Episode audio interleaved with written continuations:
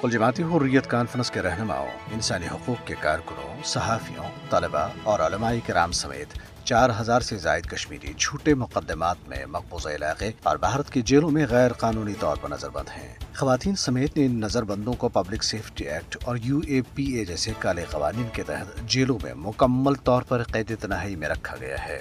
بدنامی زمانہ بھارتی تحقیقاتی ادارے نیشنل انویسٹیگیشن ایجنسی یا NIA کی عدالت نے بڑگام میں آزادی پسند کارکن عاقب احمد شیر گوجری کو ایک جھوٹے مقدمے میں اشتہاری قرار دے دیا ہے۔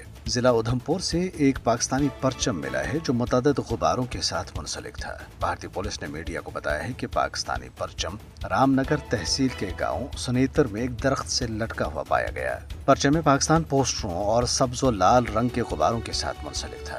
مودی حکومت کی عوام دشمن پالیسیوں کے خلاف جموں اور ڈوڈا میں احتجاجی مظاہرے کیے گئے۔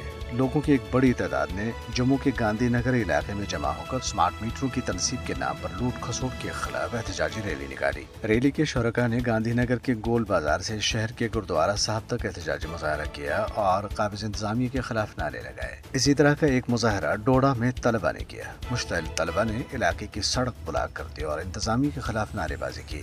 ضلع رامبن کے علاقے سناسار میں محکمہ ریونیو کے ملازمین نے پولیس کی منمانیوں کے خلاف احتجاجی مظاہرہ کیا۔ احتجاج کرنے والے ملازمین نے شکایت کی ہے کہ بھارتی پولیس اہلکاروں نے ضلع میں نائب تحصیلدار، پٹواری اور ریونیو ملازمین پر محض اس بنا پر حملہ کیا کیونکہ انہوں نے پولیس کی طرف سے غیر قانونی طور پر قبضے میں لی گئی اراضی واگزار کرائی تھی۔ نیشنل کانفرنس کے صدر فاروق عبداللہ نے سری نگر میں اپنی پارٹی کی ایک تقریب سے خطاب کرتے ہوئے کہا ہے کہ مقبوضہ جموں کشمیر کو اپنی منفرد ثقافت اور تاریخ سے محروم کرنے کے لیے متعدد سازش کی گئی ہے۔ انہوں نے کہا کہ BJP اپنی عوام دشمن پالیسیوں کی وجہ سے جموں خطے میں بھی اپنی ساکھ کھو رہی ہے۔